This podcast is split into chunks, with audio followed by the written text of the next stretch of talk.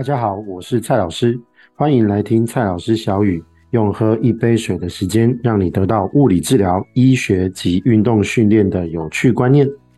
超慢跑好吗？那就让我们来谈谈超慢跑的好处还有注意事项吧。2019年有一篇研究发现，当我们把时速控制在6到7公里之间，可以用轻松可说话的方式，可以聊天的状况下慢跑，比起一般跑步是慢的但是又比健走快的这样的速度去练习这个慢跑的状况的话，可以在同等速度而且同等出力感的这种状况下，可以比健走来得更消耗2倍的热量。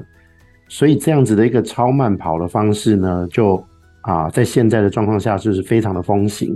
蛮多初学者或者是年长者甚至体重过重的人呢，就会选择这个超慢跑的方式来做这个自己练习跑步的一个开始。那确实也因为这样子的热量消耗的效果，蛮适合用来做这些初学者啊、年长者啊、体重过重者的一个练习，尤其是体重过重者的一个减重策略。那同时呢，也因为它是控制在我们所谓的乳酸阈值附近去做时间更久的一个练习。所谓乳酸阈值就是一个身体在计算所谓的心肺耐力值的一个指标，所以如果超过乳酸阈值的话，我们就会进入所谓的无氧状态、无氧呼吸运动的状态，那可能就会已经超过我们的心肺耐力。那在这个状况下，我们去做这个练习，就有机会可以在有氧的状态之下持续的长久的练习训练，那就可以降低代谢症候群所带来的风险，也可以提升我们的心肺势能。那它的优点就是它的方式是好进行的，甚至在家里面其实就可以做，也简单，而且不需要太高额的消费，好处也相当的多。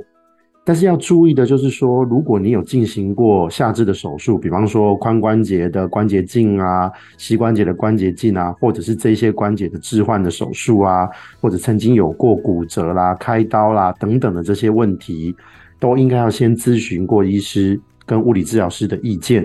那再来进行这个超慢跑，可能它的效果会更好，而且可能可以减少我们发生伤害的一些风险。那最后呢，我也提到一件事情，到底慢跑的强度跟死亡率有没有一些关系呢？我们跑得慢，虽然看起来是增加热量的消耗，也这个减少代谢症候群的风险，但到底跟我们的死亡率有没有一些关系性呢？根据2014年一篇大概收录了1098位健康慢跑者，还有3950位健康的非慢跑者的一篇美国研究，我们可以看得到呢，跟非慢跑者来相比，每周其实有1到 2.5 小时这样子的慢跑的人，他的死亡率就已经可以明显的下降，可以来到下降 71% 这么多。而且同时跟非慢跑者相比的话，配速慢一点或者是配速在平均值的状况之下，也可以比起非慢跑者来说有比较低的死亡率。那再来一样跟非慢跑者相比的话，如果我们把跑步的人分成轻松跑、中度强度跑或者是大量跑的这样程度来看的话，它反而呈现一个 U 型的分布。轻松跑跟中度强度跑的人呢，它的死亡率是相对低的，但是如果你跑量是非常大的人来说，它可能死亡率反而会提升。那这在告诉我们什么呢？看起来似乎是把我们的配速放慢，然后时间拉长，但是程度是轻松的状况之下，其实反而对死亡率的帮助是有好处的。所以超慢跑确实看起来是能够提供不止我们身体的减重，也可以提供我们心肺势能提升，减少代谢症候群，总观来说其实对死亡率的协助也是有好处的。这以上提供大家做一个参考。